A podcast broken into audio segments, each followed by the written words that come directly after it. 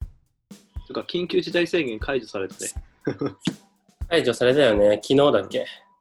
そう、昨日、昨日。ん一昨日かな月曜かな月曜まだに街に、うん。解除しますって言って、会見が行われたのか。いや、なんか、その解除された後に電車乗る機会があって、うん。電車もやっぱ人結構、まあ、満員電車じゃないけど、それなりに乗ってて、うんうん。なんか、できるだけ、まあ、最初空いてる時は、やっぱ一つ開けて座るみたいな感じになってたんだけど、うんまあ、それもね、駅いくつか乗ってたらさ、あの、普通に隣に座るぐらいになるよね。そうそう、全部座って、俺は普通に立ったんだけど、うんなんか新宿駅とかで人すげえ降りてったから、なんかその端っこの席空いたなと思って、俺、その斜め前の端っこの席座ろうと思って、体こう反転したら、うんその俺の向かいに座ってたおばさんも、その座ったままこう、端っこの席に移動しようとしたっぽいんだよね。うんで、なんかすげえあの、びっくりした顔で、俺の尻をガッて掴まれて、なんか怯えた顔でお尻掴まれて、はぁーってなって、お互いこう、はぁーってなって、 そう俺もなんか全然気にしなくて、そのまま斜め前にこう、行こうと思ってこう、体を反転させたから何が起きたか分かんなくて、急に尻掴まれたと思って、こうなって後ろ見たら、めっちゃびっくりしたおばさんの顔があって、やばーと思って、もう俺、電車に乗れなくなったんですよ。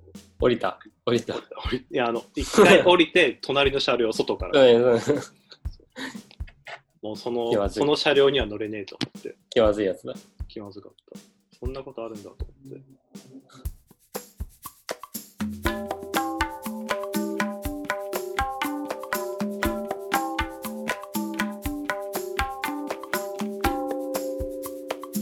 猫に小判こんにちは、TKC です。えーポッドキャスト猫に小判の第19回です、えーこの番組はパーソナリティの2人が最近あったことや気になることなどについて話す番組です。えー今回はですね、あの、パーソナリティもう一人の一上伊豆ちゃんとちょっとですね、えーまあ予定の方がなかなか合わなくてですね、今回特別ゲストということで、えー僕の友達の、えー、宝間隼君にお越しいただいてます。宝間隼君です、こんにちは。よろしくお願いします。宝間隼です。はい。よろしくお願いします。ではい宝間隼君は、えーパーカッショニスト、えーあと、フォトグラファー、あと、アートデザイナー、デザイあ、えーっと、グラフィックデザイナーですね。グラフィックデザイナーか。そう、なんかデザインとか、あと写真もね、あの、僕のツイッターの今アイコンの写真とか撮っていただいたりとかして、あと結構、なんだ、アーシャ、アーシャが結構多いのかなアーシャも結構多いかもしれないですね。うんうん。とか撮っていただいたり、あと、えっ、と、バンド、東京塩麹っていうバンドのパーカッショニストとして入ってるんですけど、まはやくんは。はい。えっ、と、塩麹のあれだよね、あの、ジャケットのデザインとかも全部やってるよね。うん。うんうんうん。そうですね。DIY ミュージシャンっていうことで。 ね、あやの、らせ肩てもら書っきをてまさ、す。肩書き細かくしていくとめっちゃ長くなるんだよね。そうだね。そうあれが苦手でさ、自家自己紹介みたいなやつが。 どれで行ったらいいんだみたいな。そう。めちゃめちゃ長くなるし。うん。そうそう。あの、もう一人のパーソナリティの伊上ずちゃんがあの参加してるガラヤポリモっていうバンドのでもパーカッション叩いていて。はい。そうそう。あのバンドはね、パーカッション2人なんだよね。パーカッション2人いる。そうそう。でも早く1人のマイマイうがん木琴とか、そういうの、カリンバとかをやってて、うんもう一人の子が。で、僕が、なんだろう、ドラムっぽいやつとか、うん。ね、そういうドラムセットっぽい感じでやってますよね。はい。そうそうそう。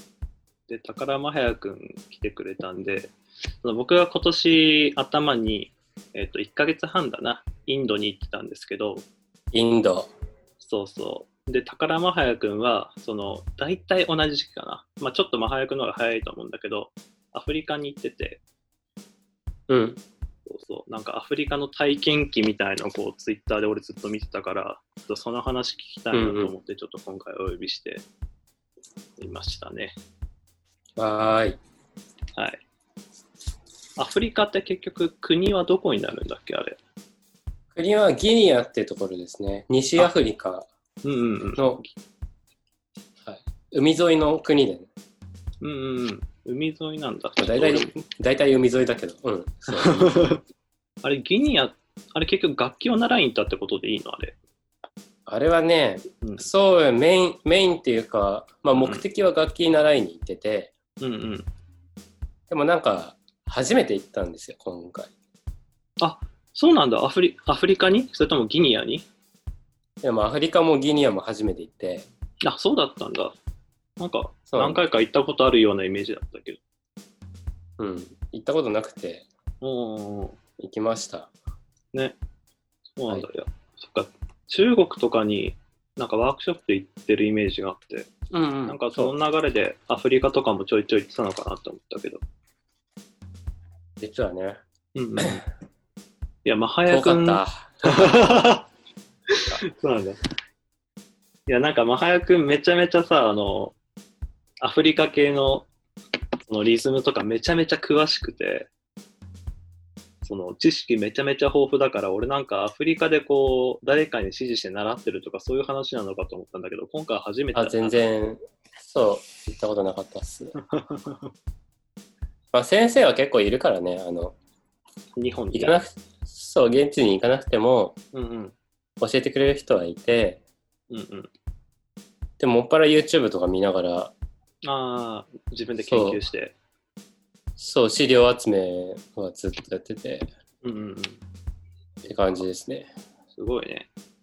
ギニア、あれ、年明け前とか、年末から行き始めたんだっけ、あれって。えっ、と年明けた直後にあ直後行きかま。したうんで1 1ヶヶ月ぐ月ぐららいい。うん。いいね。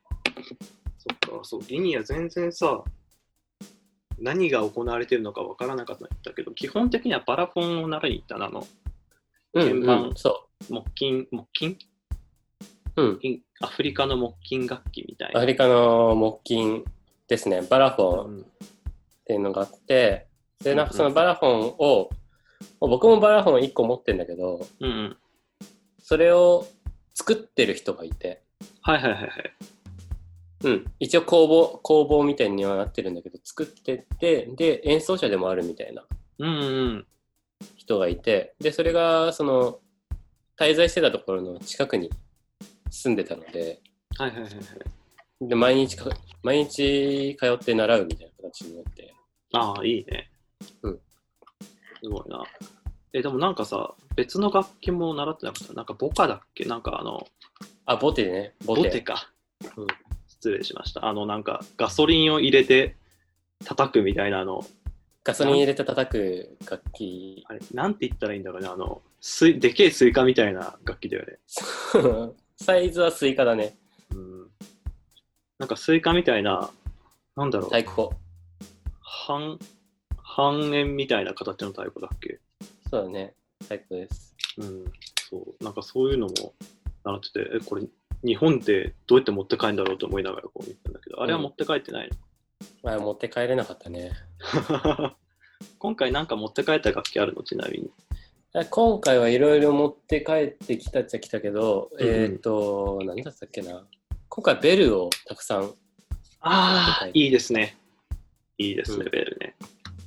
そうそう、アフリカのさ、楽器って結構、この、いろんな国の打楽器に応用されてるというかさ、なんかこう、始まりみたいな、スタートみたいなイメージがあってさ、そうだねまあね、キューバの、俺キューバのその音楽とかもやるんだけど、そのキューバの楽器でも結構いろんなベルとか出てきたりして、うんそう、あの、ルンバとかだったら、ルンバ、サンテリアとかだったら、宗教音楽とかになると、クワ、クワの先っちょの部分だけ持ってはいはいはい叩くっていう、グアタカっていう楽器があったりとかして、なんかうそういう、その、生活に根ざした何かみたいなのが元になってる楽器とか結構アフリカありそうだなって思って、んあるあるなんあかのーベルもそういういろんな種類あるのベルもいろんな種類ある。用途によって違うんだけど、うんうん、みんな、あの、ベルって呼んでる。 ベルっていうクロあクそんロスっなていにう名前なんだけど、そう。はいはいはいはい。そんなにこう分けて喋らん、はあの、言葉としては分類しないで一個のものみたいな。うん、なんかこのクロスが欲しいんだけどって言ったらなんか、あるよっつって、なんかすげえでかいの持ってこられたりして、 それは重すぎるから、みたいな。うん、これ、出るてか何に使うんだよ、これみたいな話になった りして。そういうのマジで重たいからね。うんグアタカも全然なそう。うんグアタカの場合も確かあれだけで3 2、3キロあった気がするんだ。めちゃめちゃ重かったんだよね。まあ、あまり、あれだよね、その、演奏するしやすさみたいなこととか、そんな考えてないみたいな。。うんね、そういうのをさ、なんかスパナとかさ、スプーンとかで叩いたりとか、そういうの結構あるよね で、さすごいもなさもそれがなんかトラディショナルであるかのような感じにさ見えるんだけどさ、別に何でもいいみたいな。ね、まあ、あの音がある程度こうなんだ質が担保されて音が鳴れば何でもいいみたいな感じだよねうん。え止まったのがさなんか俺写真見てたらすごいキャンプのテントみたいなこうでかいサーカスのテントみたいなところは止まってたのは、あれは練習する場所だったのあー、あれは、えー先生の家。あ家なんだえでもなんかすごい吹きなんか横が壁がないみたいなところじゃなかった、あそこは住ん住んでるわけじゃなくて、あそこはなんか集まれる場所みたいな感じで、あそうなんだうん。なんかみんな集まってたりすることもあるし、うんうん基本的にあそこは空い空いてて、うんうんうんまあ、洗濯物干すのに使ったりしてるみたいなところで。あなるほど、まあ、生活に根ざしたところなんだねそう、なんか家がたくさんあって、まあ、集落みたいになってるから、うんうんうんその家の、家と家の間に広場みたいなところが一応あるみたいうん、な感じ。え家ってどういうものになるのあの例えば普通に石壁のさ石壁だがっちね。りああそういうがっちりした家があるんだ石壁の平屋だね、大体は。ああそうなんだね、うん、なんかねインドも普通に石壁の鉄筋は入ってないと思うんだけど結構がっちりした2階建て3階建ての家とかもあれば普通にこうスラムみたいな感じのあの普通に木の壁木ベタン張ってあるような木の壁の平屋の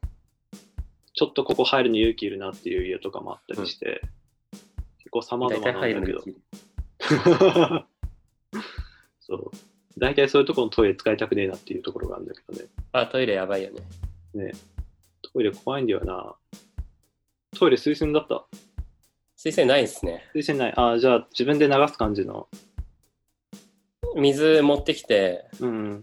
ドボドボドボってやる感じ。ああ、なるほどね。インドはね、割と推薦はちゃんと、推薦で残ってる、残ってるとあかったちゃんとあるから、そうそこはすごいうんうん。助かった。そうなんだ。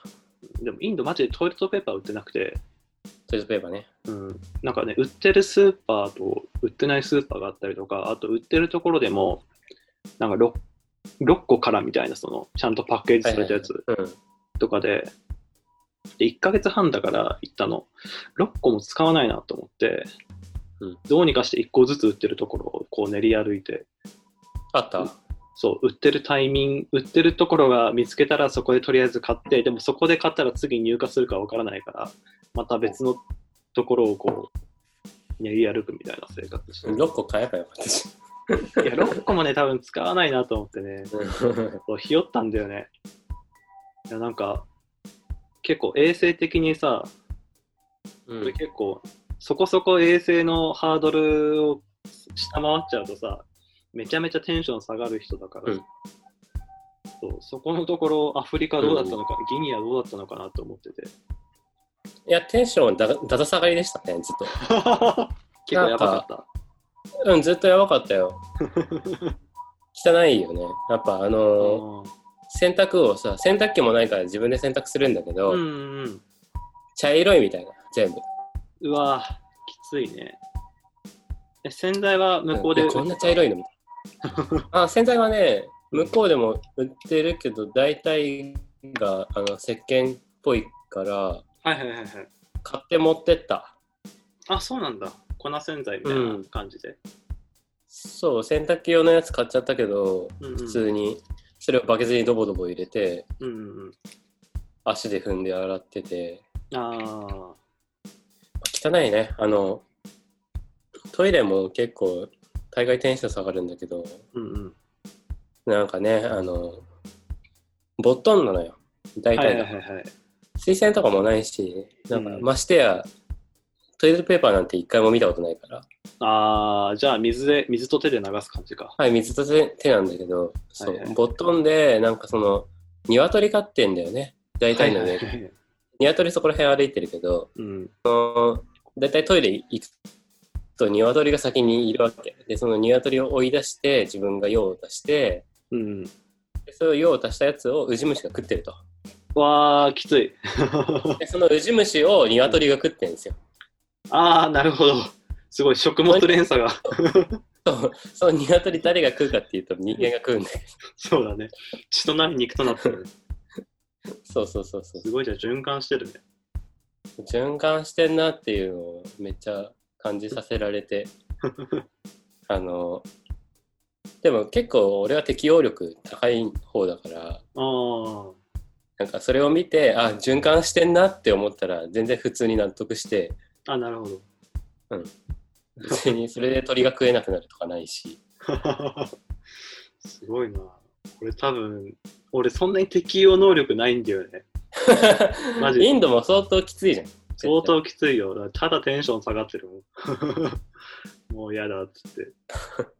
そう、うん牛がさ、まあ、アフリカでもあると思うけど、牛がさ、普通に道歩いててさ、道歩きながらめっちゃ糞落としてってさ、ううんわーみたいな感じとかさ、あと、まあ、なんだろう、外の屋台、食堂とかでさ、あの、大体こう、銀の丸いプレートに、カレー何種類か乗せてくれて食べたりするんだけど、そのプレートをどうやって洗ってるかっていうと、まあうん、ちょっと大きめのたらいに洗剤つけた水でバシャバシャ洗っうてんそのまま乾かすみたいのを見て、そう日本の感覚からちょっと切り替えなきゃ死ぬなって思って、そうそういうの見るとめっちゃテンション下がっちゃうんだよね。ああそうだね皿洗ってるところは見見なかったななんか見なかったっていうかいや洗ってるのはうん見てる見てるっちゃ見てるんだけどちゃんと注意深くは見なかったなん か嫌だ嫌だからそうだね。そんな水だダバダバ使ってさうん。なんか洗剤洗い流したりしてるわけじゃないじそうそうそう。なんか見ゃんなんてならその水で後洗ってるだけかもしれね、なんかそれを見てしまったことによってさ、次食べるご飯でお腹壊しそうみたいなさ、先入観でさ。ない潜入そうそう そう。まあ腹は常に壊してたね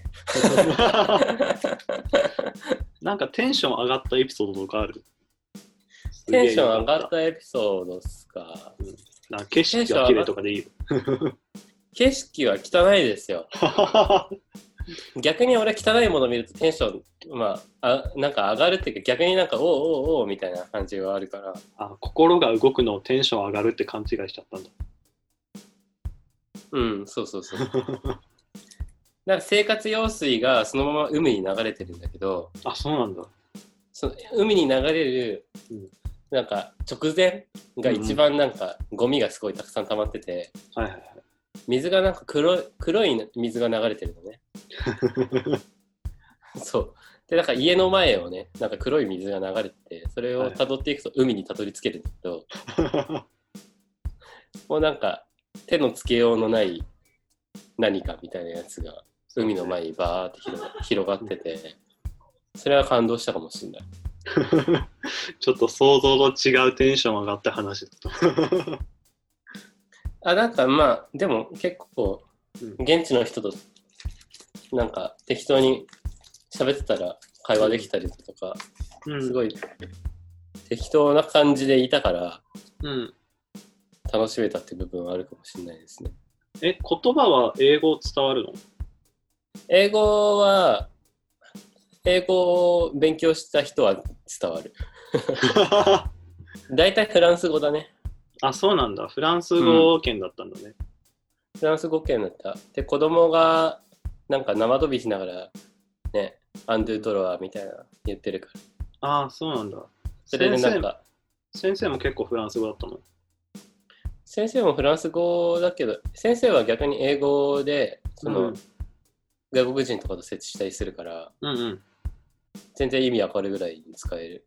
ああ、いいね。うんまあ、フランス語は結構教えてもらって、うん。うんまあ、買い物の時とか普通に使える。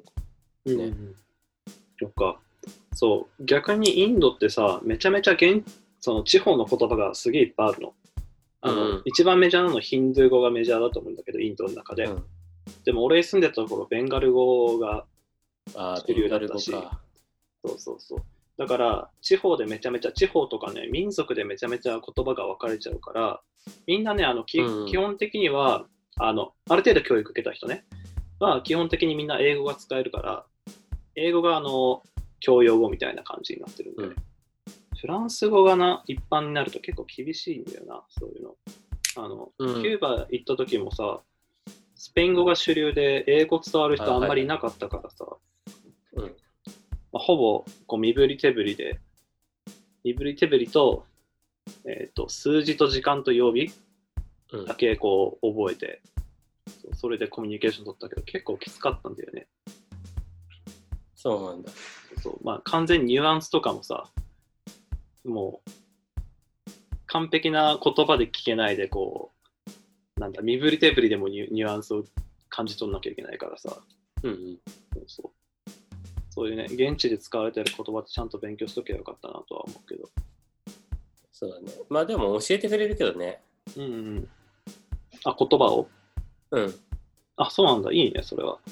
いや、なんかもうわかんないから、うんうんうん。同じ、なんか相手が言った言葉を繰り返す、ね。あ、なるほど。発音が、なんか、なんかもう一回言ってくれたりして、お教えてくれて、うんうん。あ、多分これのこと言ってんな、みたいあなるほどね。あの、一番最初に言葉を覚えた外国人みたいな、そういう感じの。な。そうそうそう。すごいね。いや、なんか、ね、ああ、俺の先生もそうだった。ベンガル語のね、そのインドの、そのソルジャトロイさんっていう人は、英語は普通に喋れるんだけど、インド古典の用語とか全部こう、ベンガル語とかね、ヒンドゥー語も混じったと言葉で、こういう概念があってっていう話をして、それをどうにか、めっちゃ向こうも考えながら英訳して話とかしてくれて、うんへえそれで勉強してた。あとなんか、あれじゃないあの、ギニアってさ、その、めちゃめちゃお金の単位でかいんだっけお金の単位は、まあ、でかいんですかね。でかないんかです。めっちゃ札束持ってなかった。うん、あれは、あの、この、このぐらいのね、マフィアが使う、あの、1万ドル、1万ドルみたいなやつは、うん、 あれは100ドルを換金した時のやつですね。 100ドルで札束になるんだ。 100ドルでなんかすごい丸、このぐらいのやつがうん丸まってくる。出てくる。えそれは物価は安いのその最小単位でなんか物使ったりするの最小単位も使う、500、最小単位が500だけど、うん。500日本円でどれぐらいなの5円。 ?5 円。ああ、なるほど。100倍か。100倍か。すごいね。あの100ドルでだいたい100万ギニアフランに換金できるのですごいね。あ、ギニアフランなんだ。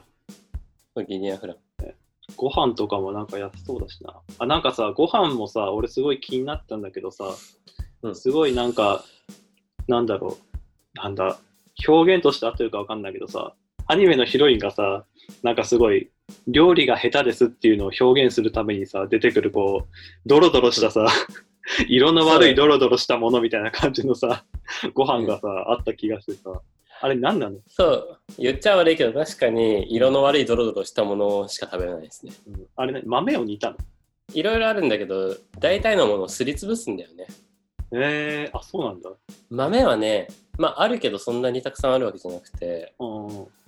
まあ、基本的になんか玉ねぎとか野菜とかああ、ナンパみたいなやつをすりつぶしたりだと かまあ魚とかもすり魚とかもすりつぶして入れたりしてるね魚もすりつぶす。なんか団子にしてあげたりする団子にして揚げたやつは食ったらお 腹痛くなったけど、の。あの生鮮食品怖いな。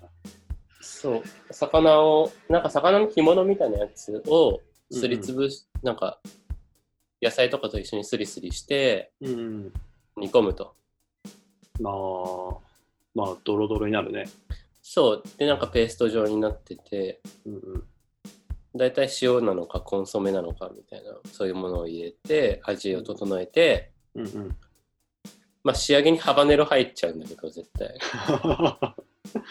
辛くなんだ。 うん。ハバネロが入っちゃいますね。え、なんかその主主食は何なの米になるのそれともなんか芋とかになる主食バスマティみたいなやつか、のうんうん。もち麦ははは的なやつもあるし、うんうん。あとなんかケケっていう、うんなんだろう、でんでんぷんですね。うんうん。キャッサバキャッサバだね。キャッサバの、その、でんぷんを炊いたやつみたいな。でんぷん炊いたやつ。うん、キでんぷんャッサバをその、なんかそれもドロドロしそうだけど。ああ、それはね、うんまあ、パサパサ、パサパサっていうか、モケモケしてるっていうか、 まあ食感は良くないと。 食感のいいものは一つもないです。すごいね。そっか、その点、そうだ、そしあその点で言うと、インドはまだ、食文化的には、俺まだ、こうんう、適用できたわ。そうね、救いがあると思うよ。うん、うん、アフリカの食事は結構救いがなくって、うん、俺もこ結構後半は本当に疲れちゃって、うん、あの、中華、都会にある中華料理屋とか、うん、あと、あの、ガソリンスタンドとかにあるうん。ハンバハンバーガーみたいな、 そああ、はいはいはいはい。ういうアメリカンなし食事みたいなやつをうん、取ってたけど、あとは自分で作ってましたね。あ、自炊したんだ。自炊だね。うん一番安全なのは自炊、あの、ハバネロが入ん入んない から。そうだね。うん辛くないのないのって聞いたら、うんなんか、いやー、ないな、み たいな。全部、全部ピメ、ピメント入ってるからな、みたいな。あピメ唐ント辛っ子てなんねか。、そう、そう、ピメ、ピメントってピーマンのことだけど、あの、ハバネロのことをピーマンと呼んでるからね。なるほど。うん。そっか。あ最終的に入れちゃうから。そう、ピメント直接、そううん。直接入ってなくっても、ピメントオイルを使ってたりするから、なるほど、なるほど。なんか、もうやだ、みたいな。そうだね。いや、胃腸が疲れるとさ、本当にこう、なんだ、活力が失われるよね。うん。暑いしね。あ、そっか、暑いのか、向こう何度ぐらい ?30 半ば30超えてますね。30半ばが多かった。うん。え、でもそれ1月でしょ1月で。南半球だからとか、う関ん。係ない逆転してますね。あ、逆転してるんだ。逆転してはははあじゃあ逆に7月、8月はちょっと涼しい多分そうだと思う。の。うんうんうん。なんか。いや、インドだとさ、まその1月から3月って寒気、あの雨が降らな寒い気うん時期だから、結構そのコンサートも多いし、そのんうん修行しに行く人も多いんだけど、そのギニアってそこがオンシーズンなの。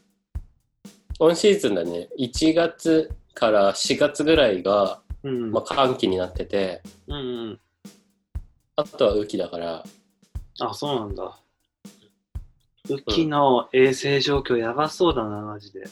あ、雨季は多分適用できないと 思うんで、 ね、あの暑くてさ、そう。外国人はほぼいないと思う。うん食べ物もダメになるしな。すげえな。まあ、雨季でしか手に入らない食材は絶対あるんだけどね。ね。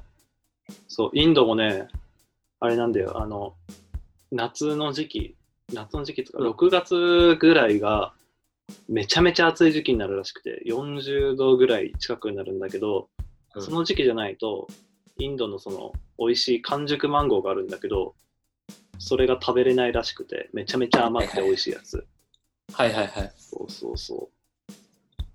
そういうのがあるんだけど、そう、なんかそういう時期にしか食べれない美味しいものがやっぱあった、あるらしいよ。まあ絶対あるよね。え、フルーツとか売ってるの普通に果物。ああ、フルーツは売ってる。うん、まあ安いし。うん。うん。ね、ビタミンも取れるしね。そうだね。うんフルーツは安全ですね。うん。うん。まあ、特にバナナ。あ、バナナいいよね。バナナは最高。バナナ最高だよね。バナナはどこ行ってもバナナだから。。そうそうそうそうそう。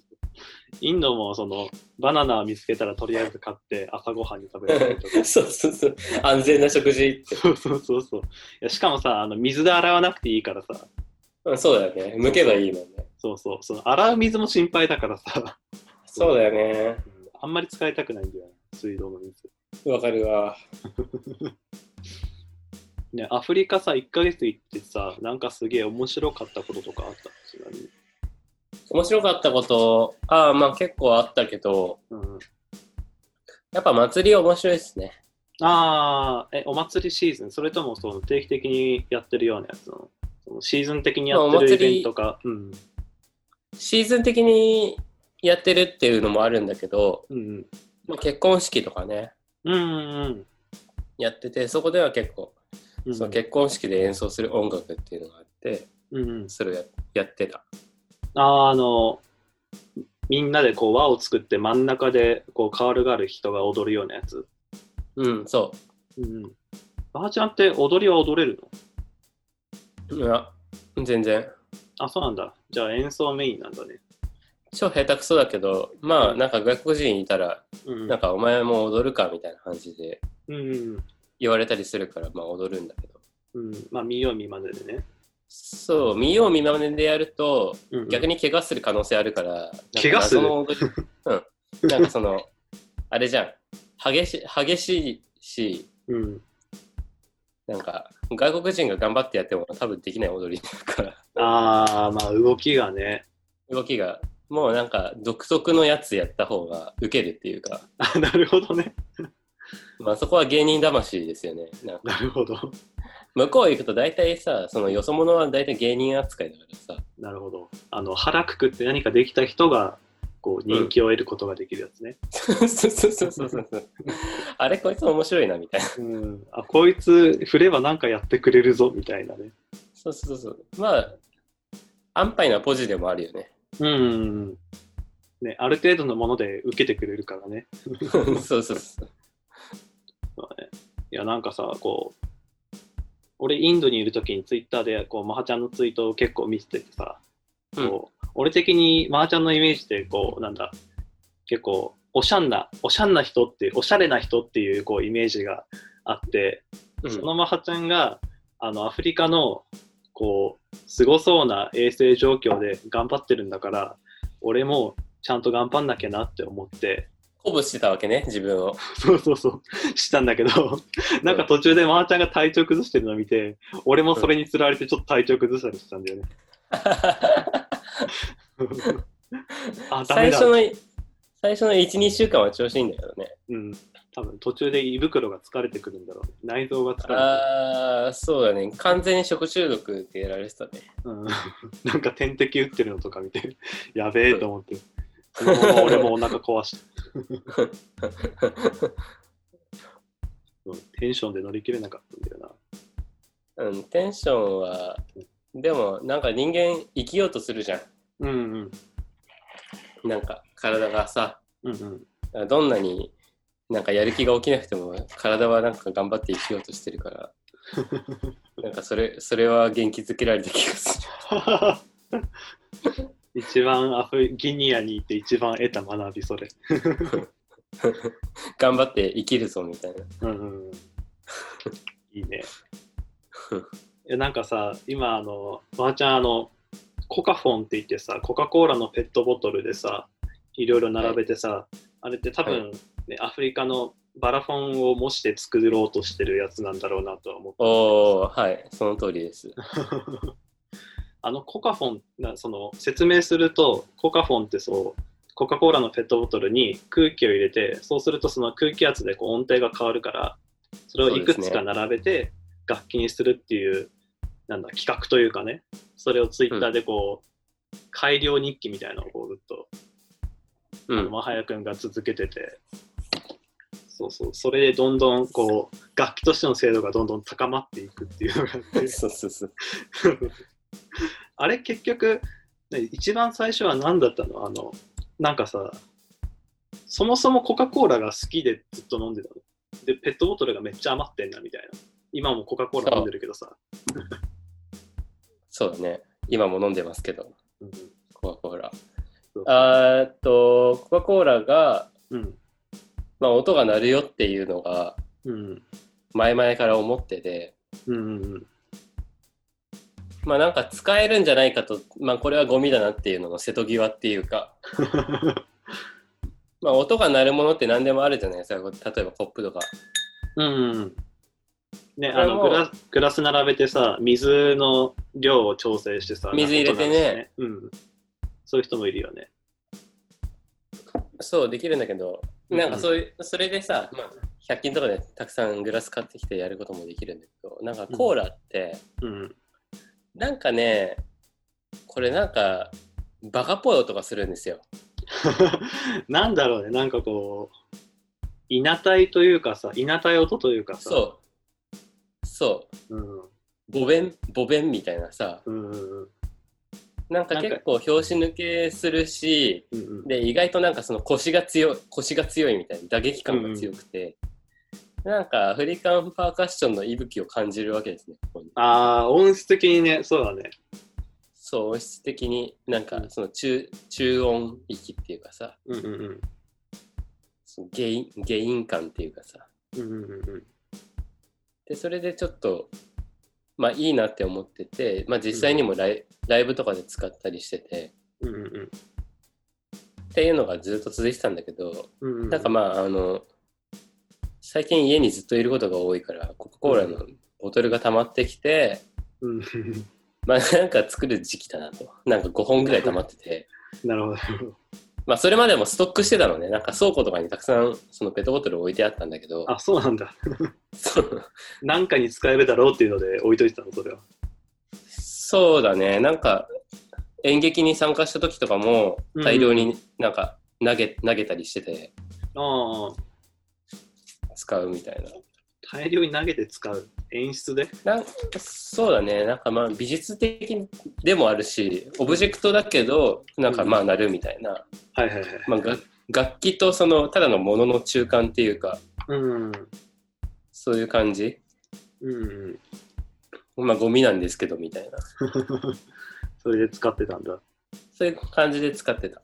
うん。いや、なんか最初は、そのままさ、ペットボトルを逆手に持って床に叩きつけたりして鳴らしてたものが、だんだんこう、なんだ、あの、自転車のポンプをさ、片手で押してさ、片手でスティックで、あの、そのペットボトルを叩いてさ、トーキングドラみたいにしてるかなと思ったらさ、途中でこの、なんだ、空気を入れて、空気が漏れないようにするような弁か何かそういうのをさ、取り入れててさ、それでこうチューニングを合わせるみたいなところまで行ってて、うん、すげえなと思って、こう、DIY あのの精進化、そうですね、進化させようとしてますね。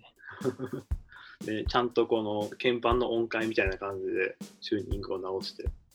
そうだね。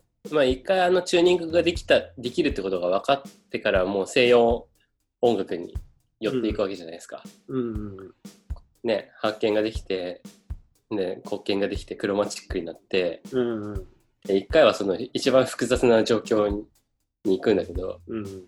この先の展望としては多分それがまたあの音質重視うんうん音色重視のものに戻っていくだろうとうんうん逆にその音程音程音階はすごい制限されてうんだから例えばハンドパンだとかそういうパッケージングされた楽器としてうん結局はなっていくんじゃないかっていうふうに思う。うんいやなんかそのツイッターのさそのどんどん完成度が上がっててさスティックでこう本当にバイオフォンみたいに叩いてるの見てさすげえなと思ったんだけどさそうこの前そのミキサラっていうその、ね、別のユニットのライブでサポートで多分マハヤ君が入っててさ、うんそこでもそのコカフォンが使われててさあすごい仕事に生きてると思ってさ、すごいと思って。 結構あのどんどん仕事は入ってきてコカホンっていいね、もう、マジで早めにコカ・コーラ社は、うんあのコカ・コーラジャパンは、あの早めにスポンサーについた方がいいと思 本当にねあのペットボトル楽器作ってる人たくさんいるんだけどあのラベルを外さずにうん。そう使ってるのは僕だけですよそうそういや、マジでスポンサーにつかないのが続いたら、別の、なんだ、ペプシとかに乗り換えられるぞ、これとか思いながら。うん まあペプシは音なんないからダメなんだけどねあ、そうなのうん。あ、それ何あの、ペットボトルの材質的にうん多分形状的にあ、そうなんだ。うん。あもうそういう意味でコカ・コーラが結構ベストだったの。そうちなみにペプシペプシはうんぜ、完全にならなくってあの、うんスプライトはなりましたああ、そっかそっかそっか。あれってなんだ炭酸水、炭酸飲料の方がさ、なんかこう、圧に耐えれるからなるとかそういうのがある炭酸飲料じゃないと多分その空気圧がの。うん。高まった時にうんうん形状が変わっちゃうのね、あ、そっか、デコボコしてるのか。そうで大体炭酸飲料はうん。この流流線形をしててうんうんうん。その炭その炭酸の内圧に耐えられるように作られてあるんだけど、そっかそっかそっコカ・コーラはそのそれに加えて音も出るとか。 そうね、あの、まはやくんがスプライトに乗り換える前に、マジでコカ・コーラ社は、スポンサーになった方がいい。まあ、スプライトもコカ・コーラ社なので、あ、そっかそっか。 どっちにちコカ・コーラなんだけど、いいね。あの、どんどんコカ・コーラ社にミサを立てて生活していってほしい。マジでうんお願いしたいですね、コカ・コーラに。あれ、高温の方はちっちゃいコカ・コーラのボトルとかにしてんの。今のところは1.5リットルで揃えてるけど、高温だったら、うんちっちゃいボトルでもいけるっていうのは分かった。うん。うん。なんかそっちの方が高温になりそうな気するよね。うん、割と遜色なく、っていうかほ、ほぼ音質は変わりなく、うんうんうん。なんか多分それが空気圧のいいところで、うんうん。空気の圧力によって張力を持たしてるからそんな材質でそのそこまで変わんないんだよね高温になってくると、あ、そうなんだ。うん、あれってまあさ、要は試しですね、はいあれって演奏してる時にチューニング狂ったりしないえーっとねそれは前はくるもうミキサーの時とかは狂いまくってたんだけどのあちょっと改良してうん狂わなくなった、 あ。 すごい。ちゃんと PDCA サイクルが回っている。あのずっと同じチューニングで3日ぐらい置いとい置いといたりしてああ、鳴らしてね。そうでなんかまあバルブは1個ずつ手で取り付けてるからうんうん、ダメなやつとかもあってうん。なんかそうするとドレミファソラドみたいな感じになってて、はいはいはいはい。なんかああ、こいつダメなんだなみたいな。 で、直すみたいなことをずっとやってる。別のやつに切り替えてっていうね。そうすげえな。こういう、あの、引きこもれる時期だからうんうん。実験できてる感じですね。うんうんそうだね、俺もいろいろとやらなきゃなと思ったけど、まあ、緊急事態宣言が解除されたから、どうすっかなみたいな感じよね。えー、たけしはもう料理赤になってるじ いや、そうなんだよ。マジでね、あの、引きこもってるとね、どんどんカレーのスキルが上がってくんだよねゃん。。上がっちゃうよね。そうそう食べたい。な。そう。いや、今度作りに行くわ。お願いします。うん。いや、マジで、ここ最近だと、こう、ビリヤニがさ、食べたくて、インドの炊き込みごそ飯うのだ。ね。なんかビリヤニをさ、申請しすぎじゃない いや、マジでね、 そう、ビリヤニの期待が半端ないの。あビリヤ、うまいビリヤニの感動を忘れられないってことそうそうそう。いつまでも追い求めちゃうんだけどさ。いや、なんか、炊き込みご飯、言うなれば炊き込みご飯だから、なんだ、パエリアみたいな、パエリアとかさ、まあ日本の炊き込みご飯と遜色ないものだと思うんだけどさ、俺の中でその炊き込みご飯のピラミッドの中で、あの、ピラミッドの頂点じゃなくて、ビリヤニだけピラミッドの斜め上にいる。なるほど。そうそうそう。こいつだけちょっと違うと。そうそうそうそう。まあ、炊き込みご飯言うてもあれチャーハンみたいな感じやしな。うん。そうそう。だからビリヤニはなんかね、すごい自分の中でこう、期待感の表れみたいな感じで捉えてて、なるほど。そうそう。それを作り始めてしまったからもう、ね、料理屋会になっちゃうよね。ツイッターもインスタも。まあ、沼っちゅうことやね。そうそう、沼なんですよ。カレーは沼よ。そう、カでなんかカレーカレーうまいカレーめっちゃ作れるのにビリヤニのこととなるとなんかすごい慎重になってるのめっちゃ面白いいや、あれね、難しくて、カレーってさ、作ってるうちで味の調整ってできるじゃん。例えば塩加減の調整とかも作りながら味見できるんだけど、ビリヤニは炊き込みご飯になっちゃうから、あの、米の炊き加減もあるし、あの、あと、一番最初に作るカレーペーストみたいなやつの塩加減で決まってきちゃうんだよね。なるほどね一発で決まっちゃうってことねそうそう、だからは、経験がなくて初めて作るっていうのになると、うんなんだ、自分のこの経験則がないから、うんこれでいいのかっていうのをずっとこう自問自答しながら作んなきゃいけなくて、でも舌は大丈夫なわけじゃん舌的にはもうなんかそのビリヤニの味は知ってるわけじゃんそうそうそう、あ の、理想あのとして味る、を、うん、いや、でもその下も、あの、求めてるものは浸水されてるものだから、うんそうあそこにたどり着きたいみたいなとこ ろの、なんかあの、果たして 俺なんかが作れるのかみたいなそうそうそう。どれだけ多あの分た熟そう高めていってもそこにはたどり着けないんだろうなっていう憧れの存在の味が一つあるんで。なるほどね あれってさでもさうん中華とかもそうだけどさ、うん。なんか材料同じでもさうん鍋違うだけでこんなちゃうんかいみたいなさ、うん。ね。あるあるあるじゃん。てかあのビリヤニとかもそうだけどさあの雑な感じがうまいねんみたいなさ そうそうそうそうそうそうそう。全部ぶち込んでるだけやんみたいなうん。のが一番うまいみたいなその調理器具の問題だったりその火火の問題だったりうんうん。してくるみたいなねそうそう。いや、なんかこうさ、突き詰めていったらさ、あの、なんかビリヤニの鍋っていうのがあるの。その、うん形状的に難しいな。そこがちょっと広くて、真ん中ちょっとシェイプしてて、うんで、口がちょっと広がってるみたいな、そういううん鍋があるんだけど、あれを買うべきかとかいろいろ悩んだりして、うん いや、でも俺の家 IH だからなとか思いながら、 まだ早いと。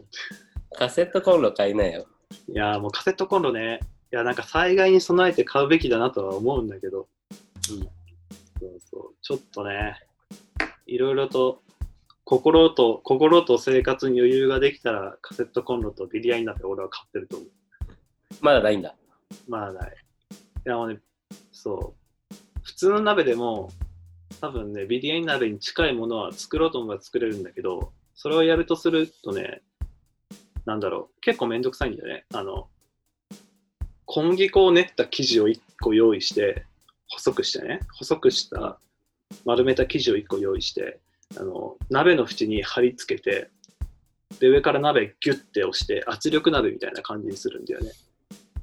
へそう、そういうふうに、あの、現地では炊いたりしてるんだけど、えそれ家でやるのかって思うと、 圧力鍋でいいんじゃないですかそうなんだよね。結局ね文 そ明れのって利器ただ、圧 ただ圧力をかけるためだけに、そのこ小麦粉のステキ地みたいなやつ使ってるだけでしょ。そうそうそう。あ接着剤的なね。接着剤でしょ。うん。そんな、そのローファイな方法じゃないと美味しくなんないみたいな。 いやー圧力鍋買うべきなのかな怖いんだよな。あの、IH 一口の、あの、ザ・東京の家みたいなさ、貧弱なキッチンにうん、俺は IH を取り入れていいんだろうかっていう、IH じゃないや、圧力鍋ね。圧力鍋を取り入れていいんだろうかっていう葛藤と取り入れなさいよ。よ、もう。その、それを買っていい資格は十分にあるでしょ。絶対肉がホロホロにできるから、いや、買うべきだ なとは。そうそう、思うんだけど。 あんあんた何分煮込んでんのよ、肉。あれ、2時間ぐらい煮込んだりしてるから2時間ぐらい。30分どころじゃないから。そうそう。平弱均2火時で間煮込む。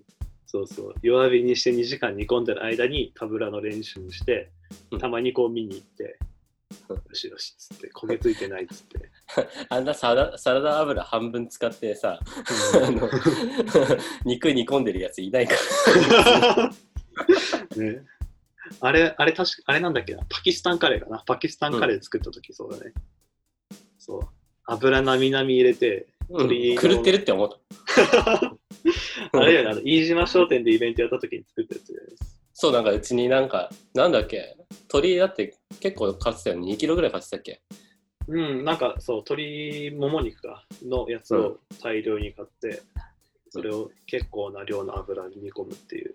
ね鍋にぶち込んでね、油でそうなんかグツグツ煮るんだよとか言って、そうそう油で煮るみたいな。新しい発想だって。そうそうそうそう。めっちゃ美味しかったけど。 ありがとう。なんかみんなさ、その、今でさ、なんかいろんな話してるところで俺一人でこう鍋を見ながらこう、え、鳥を煮込んでて俺何やってんだろうと思 う。そうまあ飯田でもなんかううん。あの、料理人としてやっていけると思 うよ。いや、やりたくないでしょ。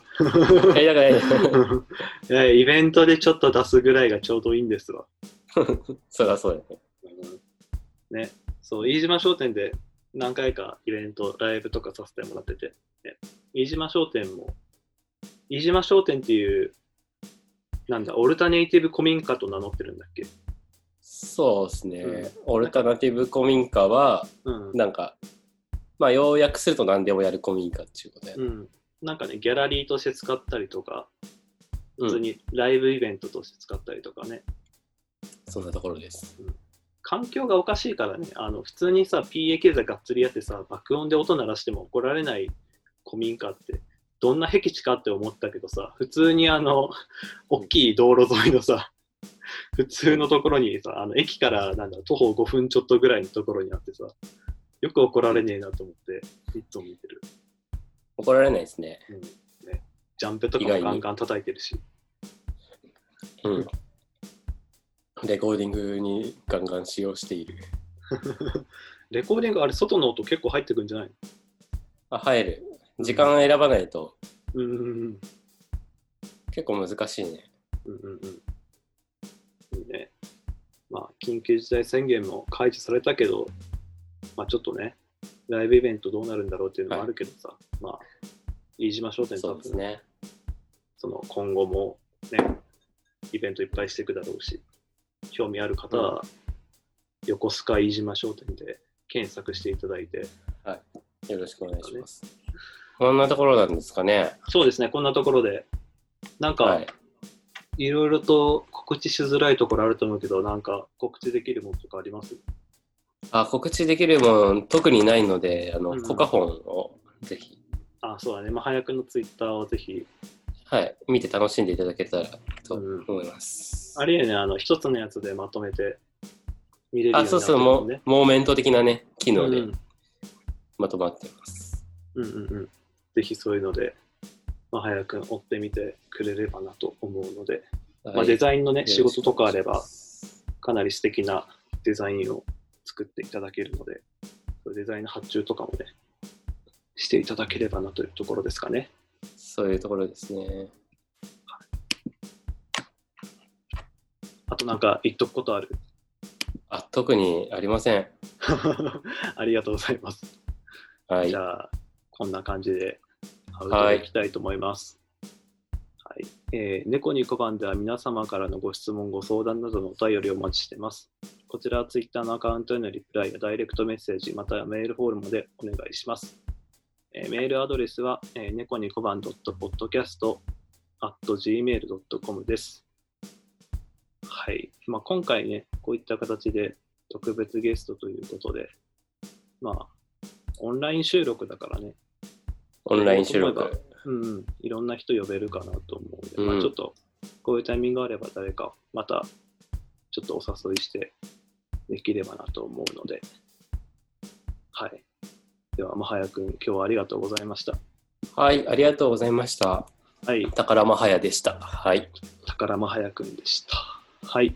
では、それでは皆様、また次回、さようなら。さようなら。